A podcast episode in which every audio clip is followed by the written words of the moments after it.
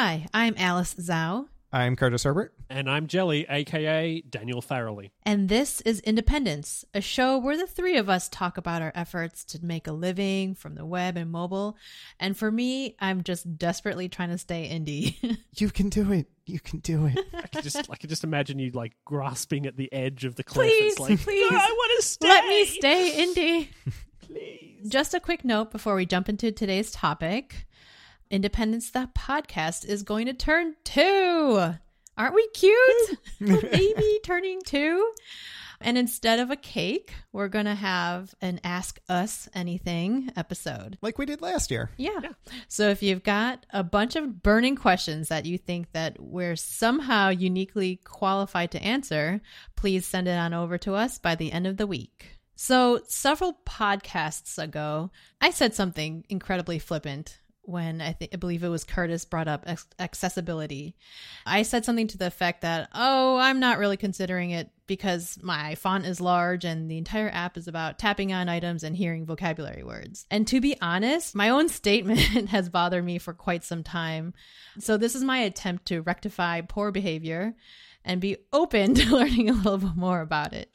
I I feel like that's just like standard podcasting stuff. Like you know, we, we make statements on a podcast and then we re- we, we live to regret them. Yeah, because they're I- actually recorded.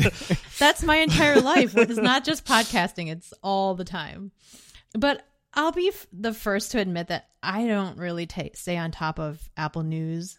You guys are definitely the people who are on top of it and you never miss a thing. That's how it, that's how I feel. But I tend I feel like I just live in my tiny little world and I just get through it. So, which is probably why I said something like I did before and without really thinking it through. But then this week I started thinking about it a lot. And I thought about my own family members and their own struggles with technology. I mean, some of it's because they're old, and that's expected.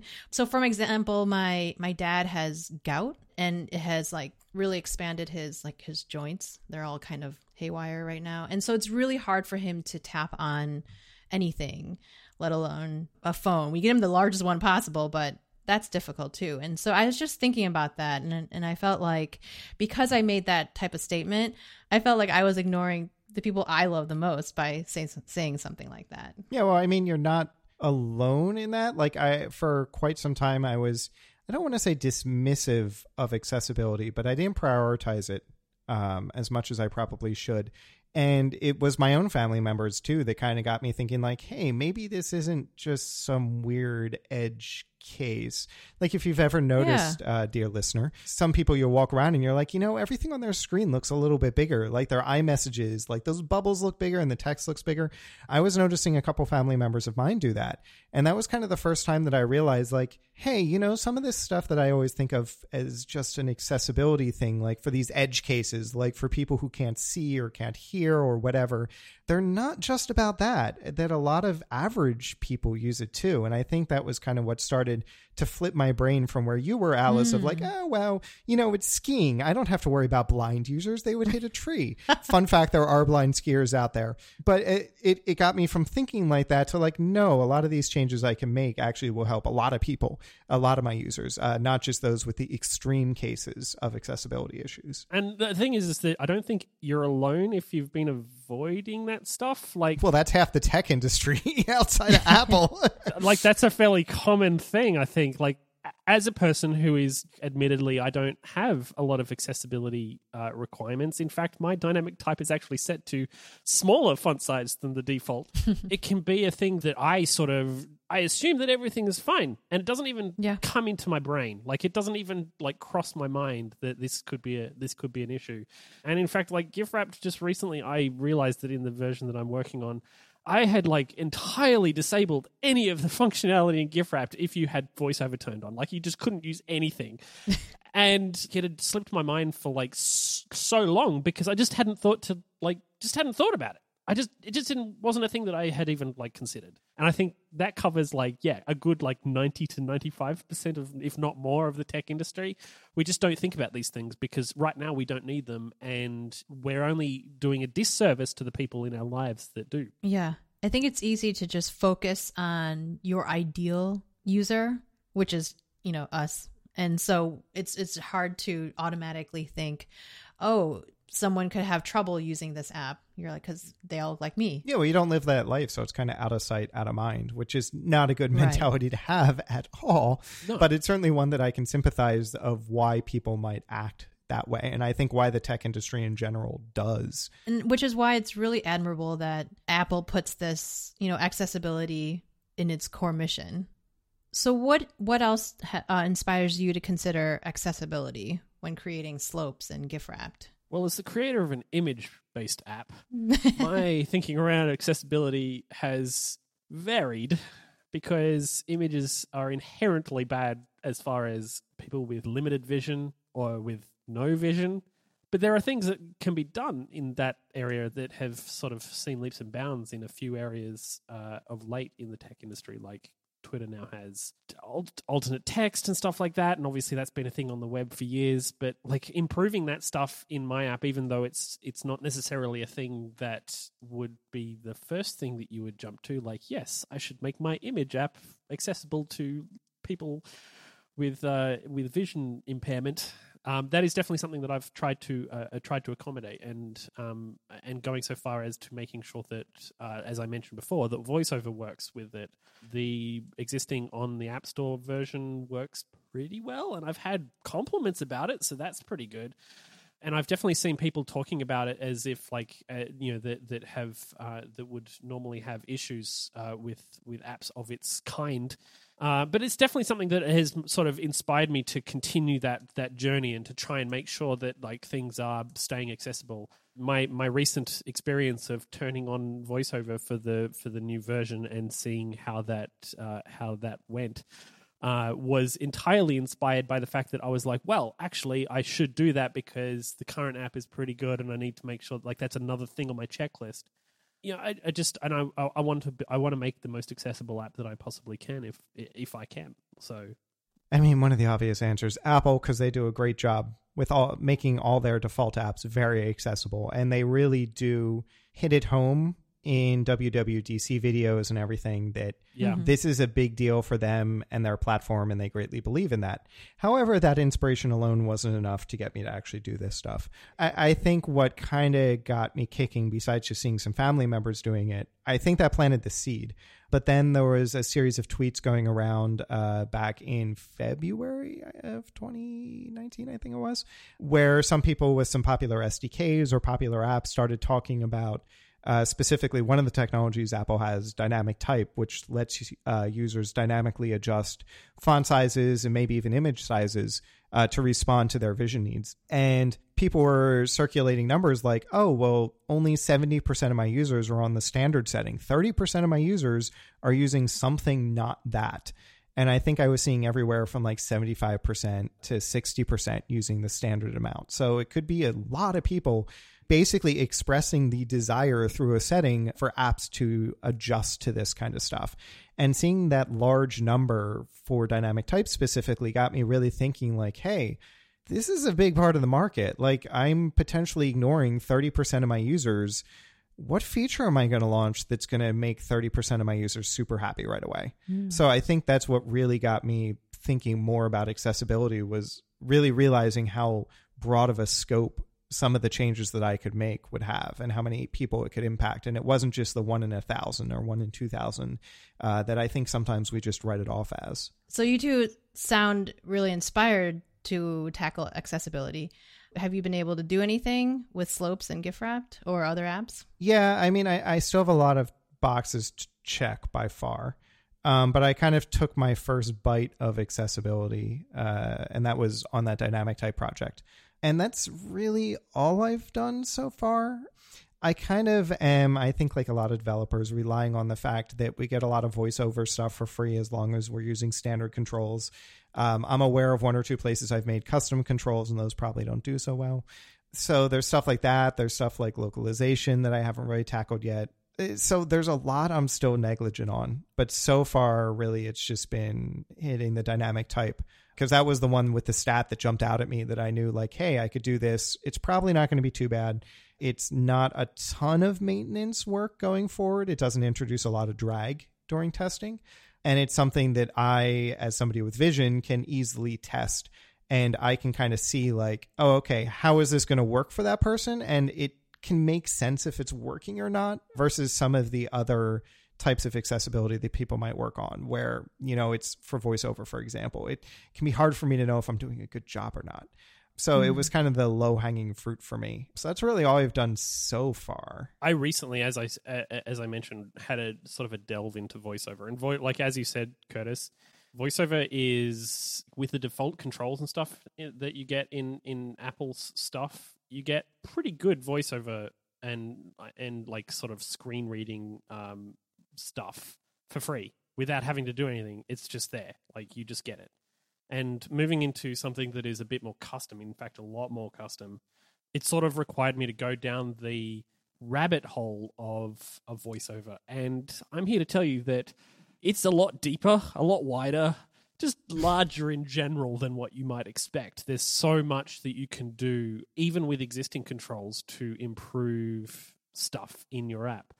Voiceover stuff can allow you to like position things on screen in different ways or obviously you can add like text to elements but you can also add descriptions and change the whether or not something is selectable and if something is not quite on screen and you don't want it to be there then you sort of can uh, you can or it's covered but it's still kind of in behind something you can sort of block that off there is so so much to it and you could spend a long time con- on just voiceover stuff and it's something that I feel like I need to loop back to myself because I got a thing working where I was like, yeah, okay, technically somebody who was using voiceover can now access stuff. it's not great, good first but step. it's technically possible. but it's not like it. I, there, there is so much more that I can do, and that I that I intend to do with with um, improving that improving that stuff because it is useful in other ways. As an example, if you do any sort of UI automation, which is something that I do uh, to create my screenshots. If you do UI automation, you can use some of the accessibility stuff that you would normally get as part of like setting up accessibility in your app to improve using that UI automation frameworks so you can target specific elements or target specific buttons and like and then interact with them in correct in the correct ways enhancing your accessibility makes that easier and better for you. So it, you can, by improving accessibility, make things better for you. And I had done some of that previously to try and make that stuff easier for myself. But there's so much more that I can that I feel like I can do in in that space. Yeah, doing dynamic type, I definitely learned a lot. Like uh, one thing I learned was that it wasn't as bad as I thought it would be there was a lot of nuance I had to learn with getting my custom table view cells to look like Apple's default table view cells and a couple of cases like that.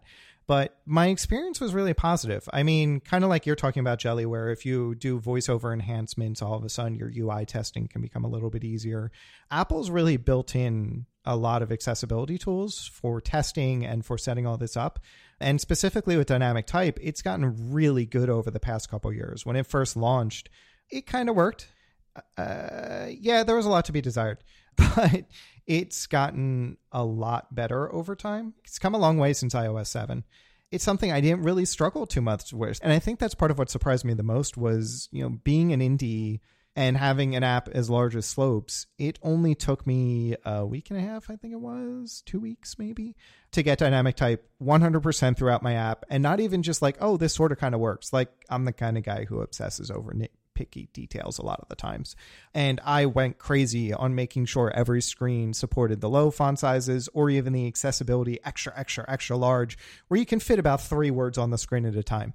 I made sure that my screens adapted as best as I could figure out for all those different cases. Yeah. And I was really impressed at the suite of tools that Apple had given me to make testing this stuff really not that much of a pain in the butt call out to the accessibility inspector inside of Xcode and the simulator uh, because that was just I was just sitting there dragging a slider back and forth and uh, it was resizing stuff on the fly and making sure things look good and that dramatically sped up. Uh, and I imagine Jelly that accessibility inspector probably helped you a lot during testing. Did it? I didn't know it existed. oh my god!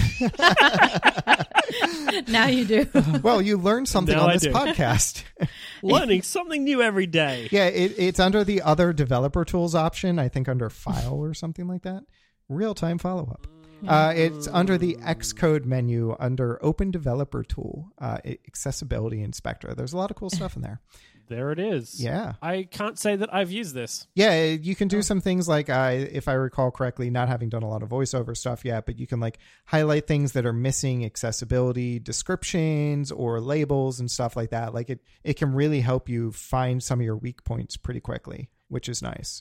So yeah, I mean that's part of what I learned. At least dynamic type wasn't as bad as I thought, and I think that might be a key takeaway. Is some of this stuff certainly seems intimidating and I think some more so than others, like localization. That is an accessibility.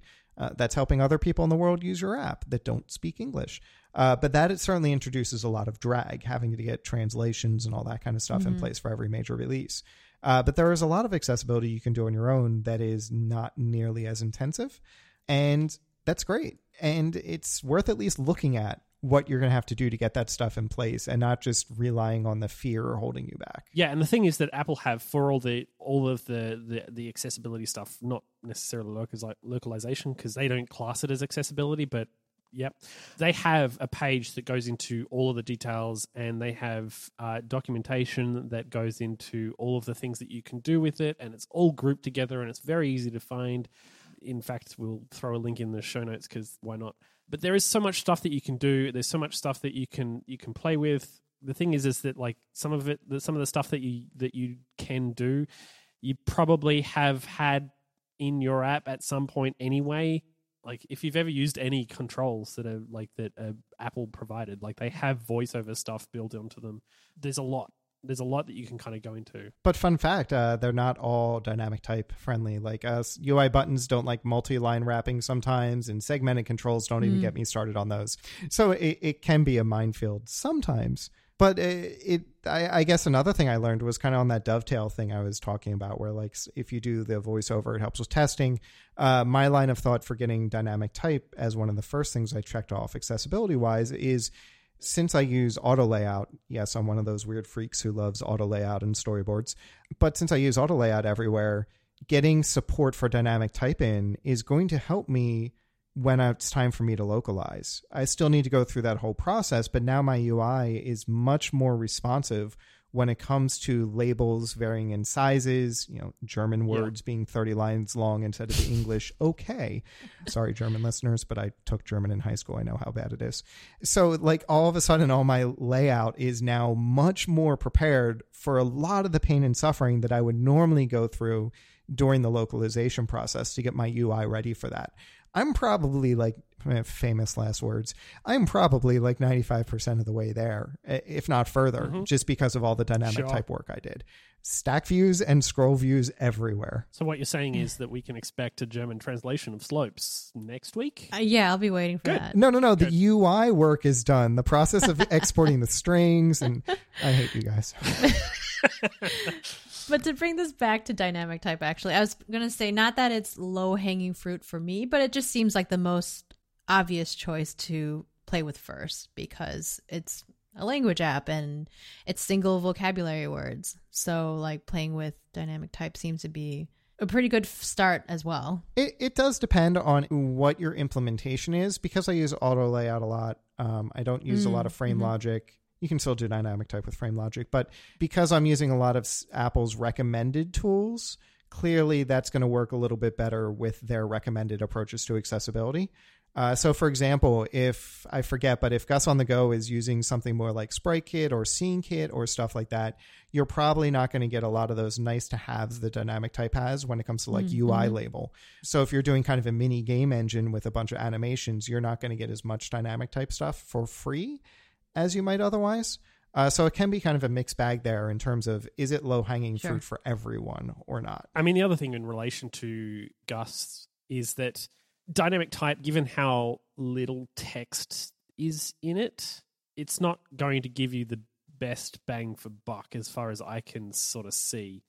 But things like voiceover, I mean, that's li- almost literally what the app does anyway. Like it's already halfway there. so that yeah, the thing is, is that I think you can you, you can almost go down a path where even if the supported tool, like even if the tools that are provided aren't necessarily going to work for you, something like something like Gus. Like it's basically like it's a lot of like you know the like interactable elements on the screen, and those are perfect for something like voiceover. Given that Gus is a thing where like at least one of the parts is like you know finding things on screen, that would be Mhm. challenging with no vision, but it sort of is already a thing that people with that use voiceover have to do. So it's kind of a play on that anyway. I mean, shout out, it's Sure. totally doable. The um, game Black Box Puzzles that kind of took at least the developer community. uh, It became very popular two years ago or so. Uh, it, it it takes advantage of a bunch of unique hardware properties within the iPhone, like the accelerometer, the GPS, all that kind of stuff, uh, to create fun puzzles that drive you crazy. And he went through and did an accessibility pass, Ryan, the creator of it. And you can play the game entirely with voiceover. And there are some things that are literally tapping the screen a certain way or rotating the orientation of the device a certain way. Like just because we as people with full vision might approach using the app a certain way doesn't mean that you can't think about the app a slightly different way to make it 100% accessible to a different group of people. It's just a matter of thinking Yeah. differently. And that's the thing. It's a matter of thinking about it, and it's a matter of actually spending some time actually considering it. One of the things that's really common, and I think part of the reason that, like, for instance, I have not necessarily done a lot of uh, accessibility work um, in my apps, but I think it's relatively common, is that we just don't think about it. And I, I think that actually spending some time on it and giving it some thought and bringing it into the list of things, not just of I need to get this done before I ship, but I need to get this done in order to design the thing that I've got to design, or you know, in, including stuff in in the processes that you have for creating your your apps and creating your products. Thinking about it is going to lead to you actually approaching it in a relatively goodish way not perfect but goodish Yeah. i guess and then you like there there is a lot that you can do to sort of polish it from there Yeah, because a lot of it is a design time thing. Like going forward now, dynamic type. This is something I already kind of had experience with on the web and doing responsive web design back in the day. I had to think about how is this Yeah. going to adapt to its container. Now I kind of had the opposite problem. How is my container going to adapt to bigger things? But it's something I already kind of had to think about at design time. Like, oh, okay, well, how is this going to scale if suddenly this text uh, needs to be three lines? Do I truncate it or do I word wrap it? All that kind of stuff. And now that I have dynamic type in place, it really just becomes part of the design time consideration. And then that actually can lessen the work. It's not something that at implementation time I have to worry as much going like, oh no, I forgot to actually worry about this scaling now. Because if that's when you worry about it, it's more expensive to change. You've already implemented a Yeah. bunch of stuff. Yep. So once you kind of get a feel for how to do some of this accessibility stuff and it starts happening or the considerations for it start happening earlier in your process, then it actually becomes easier to implement going forward because you kind of already know the pitfalls. You're already designing with that stuff in mind. So then have you guys put it in the hands or like seen the response from people who do need these accessibility controls? i mean i ha- i haven't necessarily sat there and i mean i haven't done user testing just in general but i haven't necessarily sat there with a with a person So you're equal opportunity. yeah I, I i'm equal opportunity ignoring Like, user yeah. I mean, as good as user testing is, I just ha- it's it's a thing that is complicated and difficult for for indies. See future episode, I guess. Maybe there's there is one in our topic list. That's what you do all week at WWDC this year. Just walk up to people, you use my app, and see what happens. Well, and, and like I to to be fair, I I have done a little bit of that in in times, and I definitely like I like to watch other people use my app. Like my wife uses my app, and I watch her use my app. This- this is not user testing, so let's uh, let's get on from this. But it isn't something that I have done either. That to like have somebody go through it with voiceover and see what they experience. I try to do that myself. I have also tried doing it without without actually looking at my phone, which is not something that uh, yeah. it's not the first thing that you think of. You turn on voiceover and uh, and like and you don't like think to that. You, you you sit there looking at the screen and going, oh, rectangles, uh, as they cover off, but you don't think to like actually use it without visibility. Hmm But that can be challenging, and it can it can definitely show you show you some of the flaws in your app. Yeah, that was one of the conference sessions I was in at Layers at WWDC Laura Savino is a big fan of accessibility, and she her presentation was having everybody. She uh, taught us really quick how VoiceOver worked and kind of the ways to use it and bringing up that control wheel and all that kind of stuff, and then kind of the escape hatch to be able to get back out of it. And then she's like, "Okay, everybody, turn off your brightness." And it was pretty much just you had a Yeah. black slate in front of you, and you had to use VoiceOver to get around. and Very it was very then, yeah. non pun intended eye opening. Mm. Yeah, can be confronting, especially if you if you haven't done enough at this point. Turning it on and then like you trying to use it can actually entirely stop you from actually getting anything done in your app, Yeah. which is something that I experienced recently with GiftWrapped. But it's not something that I've sat down and I've put in front of somebody else and and said, "Hey, try this out, see how it goes for you." And the thing is, is that there are resources available for you uh, if you want to do that stuff. If you want to sit down with somebody and have them use your app and and check the voiceover thing. Obviously, if you know people in your life, that's a great first step. And going forward from there, there are definitely resources out there, both in Australia and uh, presumably in the US, to be able to test various parts of your app. Not necessarily for free, but it's definitely that that sort of stuff is definitely available. Yeah, because there's definitely uh, one guy here in Philly, Austin. Um, he's been a big proponent of accessibility and a huge Apple fan ever since uh, the iPhone launched with all these accessibility options. And he does accessibility consulting. Oh, that's awesome. People definitely specialize in that.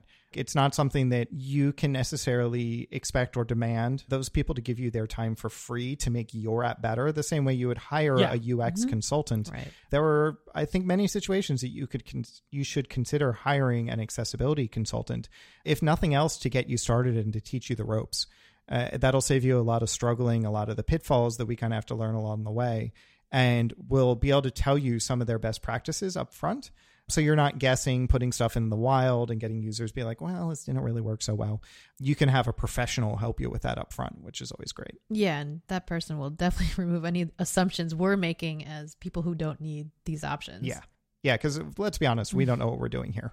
That we don't live that life, and it, it's very different from us. Uh, for the people on the stronger end of some impairments, so that's that's definitely something that you know it's understandable that we can't relate as easily to and would mess up on. But that's why people like those consultants exist. and it's that that's only more reasoning to go into this assuming that you know nothing. Yeah. Don't go into doing the accessibility thing thinking you got it nailed because Yeah. odds are you don't. And I've spent some time working on my app to try and make it more accessible. It's probably still really bad. Like it's not I I am in no way qualified to judge the goodness or badness of my accessibility. I can only judge from based on what I know and how I've been trying to use it, but I don't have anywhere near the qualifications that somebody that actually has that Yeah. requirement uh, is going to have, which is why that you why you would seek somebody like that out in the first place. And yeah, like if you can if you can find a consultant, whatever resources that you can find online, that stuff is going to put you down a better path than what you're going to come up with on, on your own. But the first step, the first step to all of this is to actually think about it, to Yeah. actually spend some time on it, and to and to actually kind of consider it as part of your process. Yes, and that's what I'm trying to do. Well, the good thing Yeah, is. Alice, you do have some things that people consider accessibility already. Like you're worried about children and they're tapping things on the screen. And for example, you're trying to make sure that they have tap targets that as a child without fine motor control, like we as some adults have, you know, we might be able to hit a 40 point button on the screen, uh, but children probably can't. So I'm assuming Gus worries more about, like, oh, okay, well, here's a tap target that's one fifth of the screen in size or something like that. And that's Yeah. definitely an accessibility tip. That's why Apple's human interface guidelines recommend no buttons smaller than 44 points because that's kind of the size needed as a minimum to make sure that, you know, kind of, I guess, the average person uh, will be able to tap that button and not accidentally tap something else. And that's why they'll also recommend a certain amount of padding. That kind of thing is also accessibility because then that's getting into p- helping people with less than optimal motor controls. You're making sure that they don't accidentally, because they don't have the fine motor control, go and tap that other button that says delete. Uh, you're giving them enough room there for that kind of, I guess, spacing to make sure that they don't mess up in that way. And that's something that you're already doing in Gus, uh, just because of your target audience. So you you are hitting some accessibility stuff to give you to give you some credit there. I know you're trying to give me some credit, but I, I also re- remember a very distinct moment when we were doing Gus 2, we were trying to add navigation arrows and we wanted it to be very clean, but then we ended up having too narrow of um, padding around it. And so I was watching kids repeatedly press the wrong thing, expecting it to go to the next page, but it was tapping something that was right next to it. And it was like a re- it was a reality check because at that point, Yana was like, "Oh well, it's a user problem." I'm like, "It's not a user problem because it's happening over and over and over again, and we have to find a better solution for it." Yeah, now you know that going forward. Um, you Yeah. you've kind of hit that problem and learned your lesson, and now when you're designing in the future, uh, you're going to remember that. And that's I think a lot of what accessibility is is learning what those pitfalls are and how we can help avoid them. Well, thanks for making me feel slightly better. We try, we try. We got to stick together, Alice. but you know, I'm happy to admit when I've said something dumb and and I will own it, confront it, and now I'm moving forward. If any of you listeners have any more advice about accessibility or have any great resources, please send them our way. Um, you can get in touch with us at hello at independence.fm or independence.fm slash contact. Sometimes we're on Twitter. Uh, I'm at Ida Dug I Must. I am at parrots, the plural of the bird. And I am Jelly Bean Soup. Thank you all for listening, and we'll talk to you again in two weeks. Bye bye.